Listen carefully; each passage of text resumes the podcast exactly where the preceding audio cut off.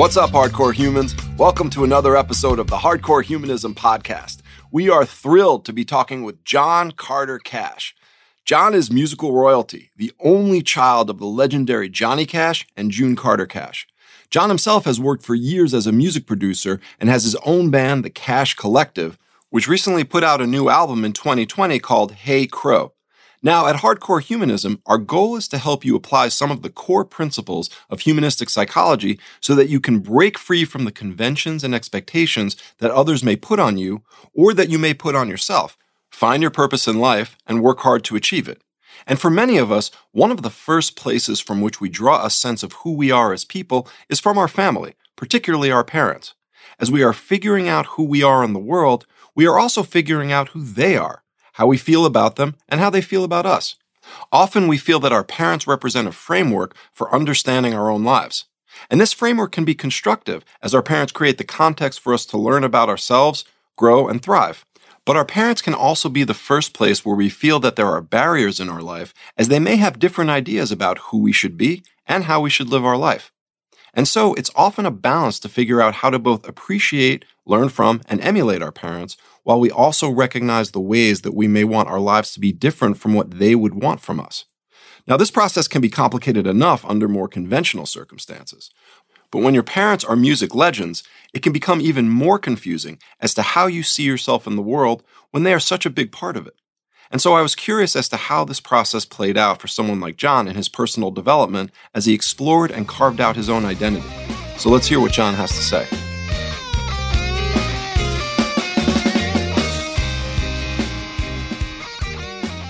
Why don't we just start right away by saying thanks for being on the podcast? And when did you recognize the fact that your parents and your family was just a little bit different from everybody else's? Well, you know, I mean, my parents, uh, I grew up on the road. I grew up traveling. I grew up um, seeing the world. I grew up going from place to place, seeing marvelous places. I had a chance um, to really reach out into the world and to know people from around the world. I remember one of the first things that I noticed about my parents was how kind they were to everyone. And people um, say royalty, or um, like they'll say the the one that's the funniest to me is someone said the other day, "What's it like to be a product of the greatest love affair that ever was?" And um, and and I say, "You weren't there, were you?" you know, but uh, my parents uh, they were they were down to earth. Um, they had a way about them a humility of sorts. I mean uh, they had you know an ego just like every entertainer has to. But they had a humility of sorts that they treated the grocery store clerk the same as the president. And my father would rather not be he would rather not be known for his great acts of selflessness he was the kind of person that if he slipped a hundred dollar bill into um, a, vagrant's pocket on the street, he would he would try to make sure that no one was watching when he did it. And and so that humility transported itself, you know, in all walks of life.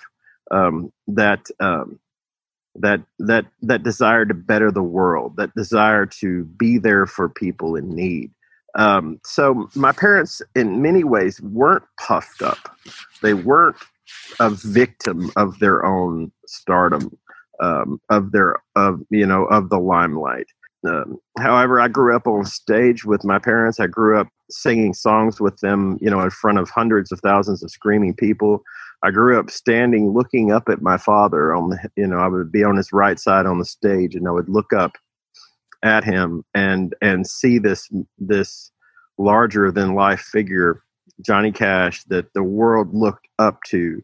Um, and I mean, early on, I wanted to be like my father. I wanted to, I wanted to be um, appreciated above others. I wanted to be um, noticed for being special and unique and different. And and there may have even been a competition of sorts in my spirit, especially when I got into my adolescent years. Um, however, the the the one thing they kept coming back to was I mean, I mean, and I saw their frailties, I saw their weaknesses early on, I saw the way they fell short. But the one thing that they kept coming back to was that that sort of spiritual center that that um, we're a family, we're all in this together, and there's really no one else better than us. So I, I first noticed uh, from the moment that I can remember, you know, that my parents were that the, they were larger than life, but there I always went back to center, always went back to the fact that they were not better than anybody else. And they exhibited that every day of their life. Now, now what you're talking about here is it's very interesting because you're talking about two superlatives of sorts. You know, you're talking about one whereby they are out there in the world in a way that other people aren't, and yet they are humble in a way that other people aren't. And so I'm kind of curious from your perspective, that could be, you know, for you, like, oh, this is fantastic. Like, I can really do this. Or it could be like, wow, am I ever going to be able to do this? And I'm kind of curious how you played around with those concepts. Well, but, but for one thing, my parents never pushed me to go in any specific direction, uh, whether creatively or whether in career uh, I mean, of course, they, they put me on stage, and you know, I, I, um, had the, the roar of the audience in front of me, and it's almost it's almost you know like a drug how it you know it attaches into the spirit. Um, but they, I mean, they never forced me to go into music lessons. They never said you had to go this certain path. Um, they were quite supportive of me following my own visions and my own dreams. And and my parents were adventuresome um, you know, I mean, my mother and father and I floated a river in Alaska for five days, you know, sleeping on the banks with the bears across the river, watching us all night, you know, when I was 13 years old. Um, there was a great sense of life is a, a marvelous adventure, and you don't have to settle for less than that about the way that my parents lived their lives. And the next the next thing that happens maybe will be at the White House, and the next thing that happens may be that we're working at the gardens at an orphanage. But whatever it was, I knew that there would be you know a great adventure, um, and that my parents in, in many ways were centered. My mother said that um, you know God would bust my father's britches um, the, and literally rip his pants open on stage if, if he if he got too big for those britches in, in a you know in a metaphorical way, and they they they were always trying to bring each other higher. They were always supportive of each other. They weren't they weren't in a competition you know with each other, um, and and creatively they enhanced they inspired each other and and so um, seeing all that happen on a regular basis, seeing the beauty,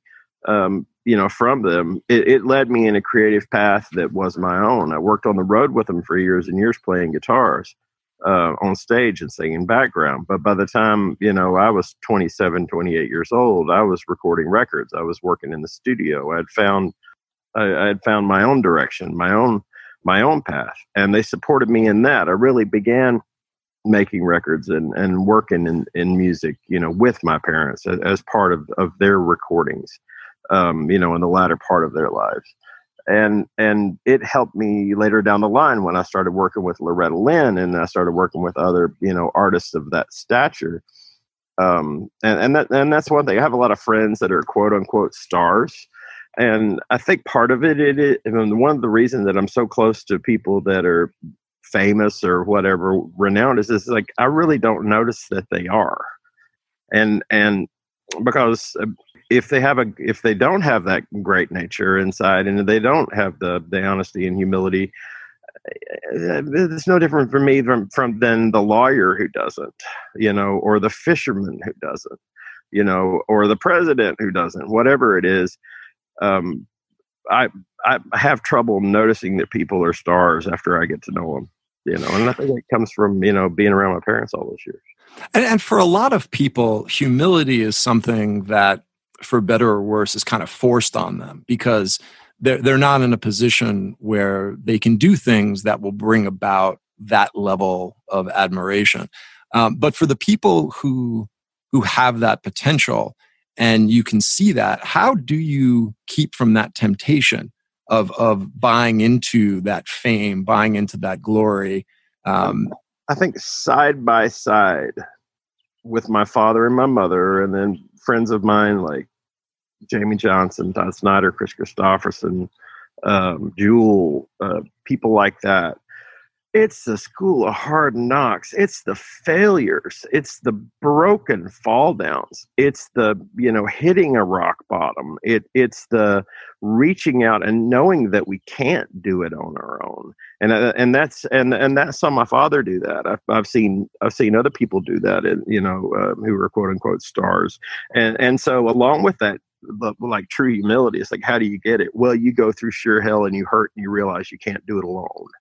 And and I think I think you know I saw that with my parents. I've experienced that in my own life, and so in essence, it's it's not like some, humility is something that you can work for. It's something that you're broken down to by your own nature, you know, by the own darknesses within. So that's what I saw with my parents and, and in my own life, anyway. And one of the things that I saw, and, and tell me if I'm quoting you right here, but you had said something in an interview where that some of the things that you saw that were difficult with your parents, whether their addictions or their struggles, it actually interfered with you coming to a sense of purpose early on. You weren't quite sure what your identity was. And I'm kind of curious if, if I if I got that quote right. And then if so, what what was that process like for you? Well, yeah, I mean, I, I, thought that at one point that I wanted to be that that star, that I wanted to be that, um, you know, in, in that competition. I wanted to be like my father or like my mother, and and then I realized that if I did what I loved and I was free within that, that my own identity was created through my joy in my work and my partnership with my coworkers in my relationships with my friends um, and the relationship with my mate and and through that it is is how i have found my own identity and and and I mean, there's been times in my life, and it have, hadn't been that long. It's been just a few months since about two, three weeks into coronavirus that that that I had, you know, a real loss of, of, of identity and structure. Suddenly I wasn't traveling the road anymore. So suddenly I was in one place. Suddenly my whole life had changed. Um, I think, you know, life is a is a is a series of ups and downs, of course, and but it's forever going back to realizing that we don't know that we need to be teachable that if i am teachable i can learn and i can be i can gain more in my life and that i haven't come to a place where i can be satisfied that i can fire the flame of dissatisfaction um, to a greater extent but still not um, uh, but but still be at peace. But a lot of a lot of it is um, listening and being open minded and and and being willing to learn because if if I'm not open minded and I'm not willing and I'm not learning then I am blocked you know and I'm blocking myself. And um so you know um in finding my own path and how can we lead if if we don't if we don't know our own direction you know? And and so if i'm going through struggles in life and relationships or whatnot i have to get alone. I have to find my center. I have to come back to my own stature and what's so exciting is that in seeing that there's no place where i have to be satisfied it is is that there is another path. There is something else that i can do different. There is another choice. And if I'm willing to listen and willing to hear, who knows what the heck I can find.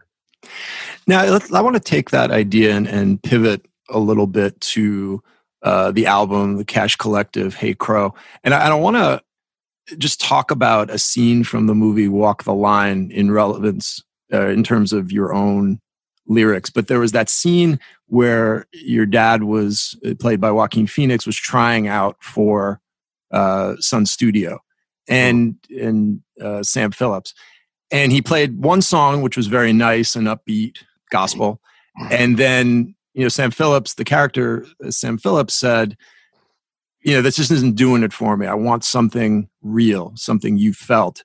You know, if this was your last moment on earth, kind of a thing. And he and he did Folsom Prison Blues, which is actually a much darker song. and and one of the things that I noticed with your Mm-hmm. lyrics, one of the things that I was uh, looking with the Sunshine songs that don't let the darkness in, right? So I think it's a really nice thing. But then I went to kick the man down, Uh huh. and I was like, yeah.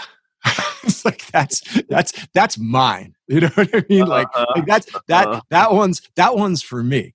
And so it's kind of an interesting thing because on a on a personal level for you, I'm I'm really happy that you have don't let the darkness in. But as a fan, as a listener, I need kick the man down. And and, I, and I'm kind of wondering from your Yeah. perspective just how you deal with the fact that sometimes like the best lyrics come from that and the most compelling stuff comes from Uh-huh. that darkness and how do you deal with that as an artist because it's it's not necessarily the best for you it's the best for me Yeah. You know, know? You, talk, you talk about that lyrics as a falling behind. You're right. You're falling behind your lesson. You sh- and then and then suddenly everything shimmers and shines, and then comes the morning, and and and then you know we are. I mean, whoever the heck the man is in our lives. That's you know. I read 1984 in 1984 because I was 14 and I had to.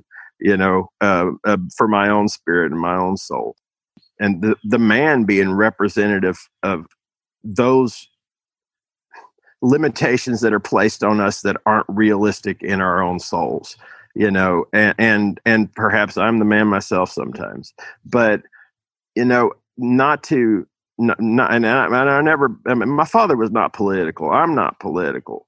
But there are certain things that i believe we should never stand for you know um um, the, i- if if it's in the structure of the world around us. And i don't know. I've never done very well with authority.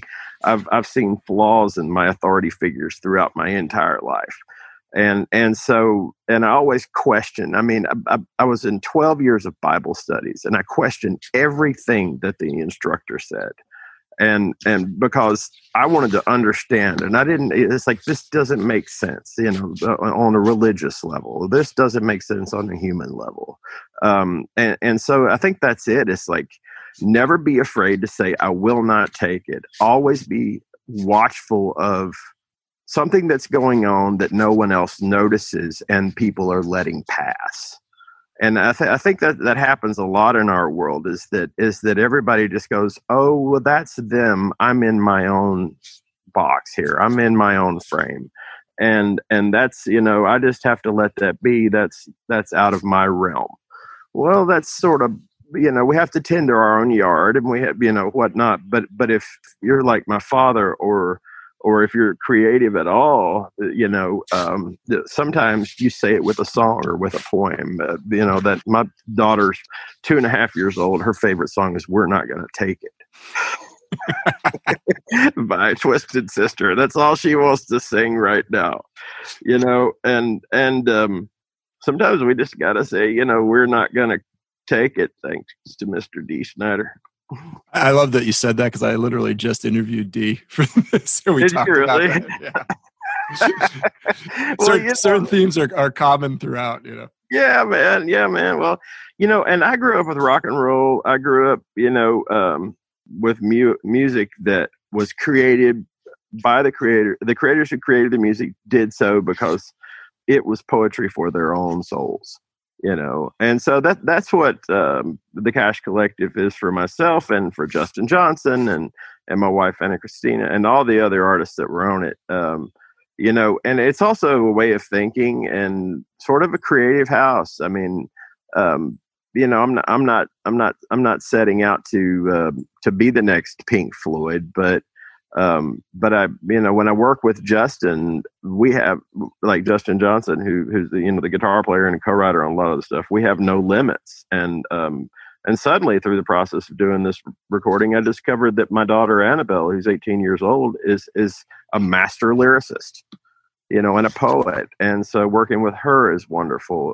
And and so it's it's that you know it's it's coming together with music that matters um, in my heart. So Yeah, you know, just uh, you know, this thing about humility, and and and I don't know exactly. I'm kind of curious your thoughts, but it seems like when you come from that humble place, it, it almost is is two ways. Like I'm going to be humble about myself, but I'm also going to require a certain amount of humbleness from the people who claim to be an authority. And if we can have that humble discussion where neither one of us is like, we know, it's like mm-hmm. that, that works. But as soon as somebody decides, well, I'm not going to be humble anymore, mm-hmm. uh, man, that, that, that goes south, yeah. you know? Yeah. Yeah. Well, you know, the secret of the secret brotherhoods or the, the secret organizations is there are no secrets.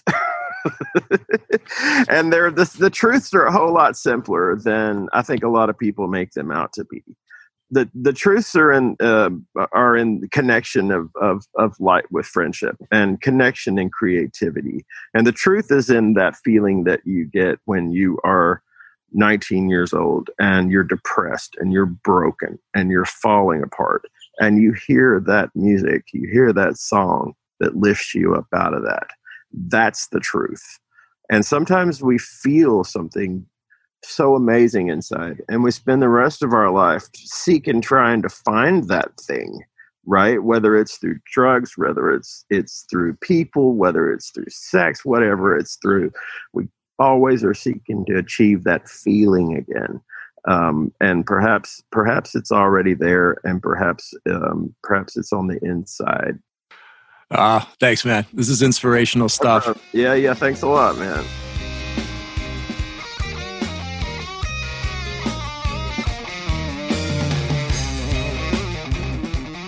So there you have it. John Carter Cash talking about growing up with his famous parents and how he carved out his own identity in the world.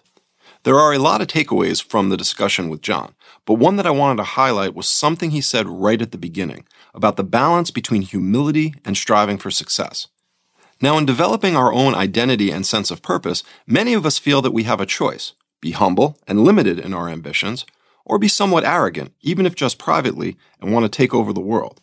And John really talks about another option where one can continue to remain humble and grounded while also having aspirations to do great things. On one level, that's one of the best ways that we can connect with ourselves. Be really grounded in who we are and open to things that we can improve in our lives as we strive to achieve our life's purpose. And it's good to connect with people who can accept us as humble and grounded people and support our ambitions. I want to thank my wife and Hardcore Humanism co founder, Island Booman, for producing this podcast, and my brothers in Odd Zero for letting us use Odd Zero music. If you like what you hear on the podcast, subscribe on your favorite app, give us a rating, and write a review.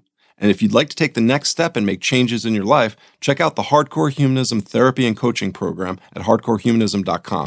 So get at it, Hardcore Humans. See you next time.